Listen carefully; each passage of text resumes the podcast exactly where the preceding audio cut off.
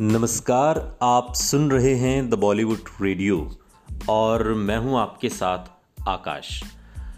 दोस्तों, ये किस्सा शम्मी कपूर का है। शम्मी कपूर जिन्हें कश्मीर से बहुत मोहब्बत थी और एक तरीके से उन्हें कश्मीर का ब्रांड एम्बेसडर भी माना जाता था। कपूर खानदान के हर सितारे की अलग अलग खासियत है। हर किसी का एक दूसरे से अलग अंदाज है। कश्मीर के ब्रांड एम्बेसडर माने जाने वाले 60 के दशक के मशहूर एक्टर शमी कपूर तो सबसे निराले थे। 21 अक्टूबर साल 1931 में शमी की पैदाइश हुई और इनका असली नाम शमशेर राज कपूर था। शमी कपूर की अभिनय शैली एक मस्त मौला एक्टर की थी और जो बेपरवाह एक्टर के रूप में स्क्रीन पर अवतरित हुए। शमी की यही अदा दर्शकों को भा गई। शमी को कश्मीर की हसीन वादियों से खास लगाव था और कहते हैं कि कश्मीर में आज भी उनकी पीढ़ी के कई लोग मिल जाएँगे जो ये बताते हैं कि शम्मी कभी उनके शिकारे पर रहते थे। शमी की कई फ़िल्मों में डल झील बर्फीली वादियों या हाउस बोट पर झूम झूम कर अपनी एक्ट्रेस की तारीफ़ करते मिल जाएँगे। ऐसे मस्त एक्टर की ज़िंदगी में एक वक्त ऐसा भी आया जब वो खाना, पीना, हंसना सब भूल गए। आज के इस पॉडकास्ट में शम्मी कपूर की ज़िंदगी का वही किस्सा जो बहुत कम लोग जानते हैं। साल उन्नीस सौ सत्तावन में नासिर हुसैन की फ़िल्म तुमसा नहीं देखा शम्मी की पहली हिट फ़िल्म थी। इस फ़िल्म में उनका ड्रेसअप और अंदाज ऐसा था कि युवाओं के सिर चढ़कर बोलने लगा। इसके बाद शमी की आई फ़िल्म दिल दे के देखो, जंगली ने उन्हें लवर बॉय बना दिया। कुछ फ़िल्मों में उनका बोला गया डायलॉग याहू लोगों की ज़ुबान पर चढ़ गया। इस फ़िल्म का गाना, चाहे कोई मुझे जंगली कहे, आज भी पसंद किया जाता है।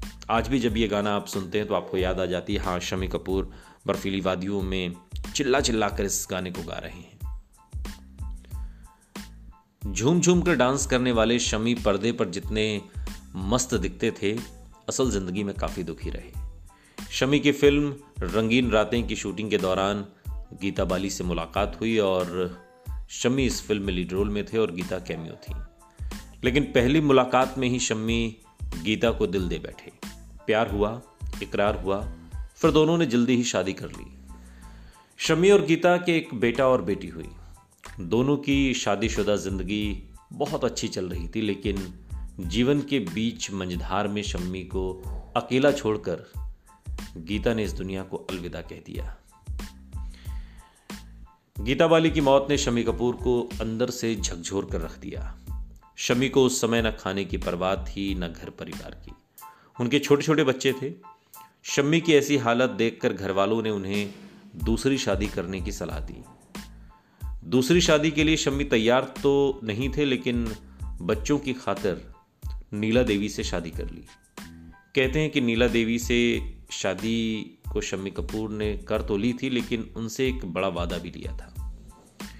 उस दौर की मीडिया खबरों की माने तो उन्होंने नीला देवी से शादी के समय ही वचन ले लिया कि कभी माँ नहीं बनेंगी। और उनके और गीता के दोनों बच्चों को ही वो अपना बच्चा मानेंगी। नीला ने शर्त मान ली। और शमी कपूर ने उस वादे को, जो गीता बाली ने लिया था, दोनों ने एक दूसरे से ये वादा निभाया। जंगली प्रोफेसर बाल ब्रह्मचारी Kashmir Ki Kali, Teesri Manzil, Prince, an evening in Paris जैसी शानदार बॉलीवुड फ़िल्मों में काम करने वाले शम्मी कपूर। 14 अगस्त, साल 2011 इस दुनिया को छोड़कर हमेशा हमेशा के लिए चले गए। शमी कपूर भले चले गए, लेकिन शमी कपूर जैसा स्टारडम शमी कपूर जैसा जो दौर था, उनके जैसी मस्ती आज भी लोगों को याद है। एक और ख़ास बात जाते जाते आपको बता दें कि तमिलनाडु की मुख्यमंत्री और मशहूर एक्ट्रेस जे जयललिता, शम्मी कपूर की बहुत बड़ी फ़ैन थी। सुनते रहिए। द बॉलीवुड रेडियो, सुनता है सारा इंडिया।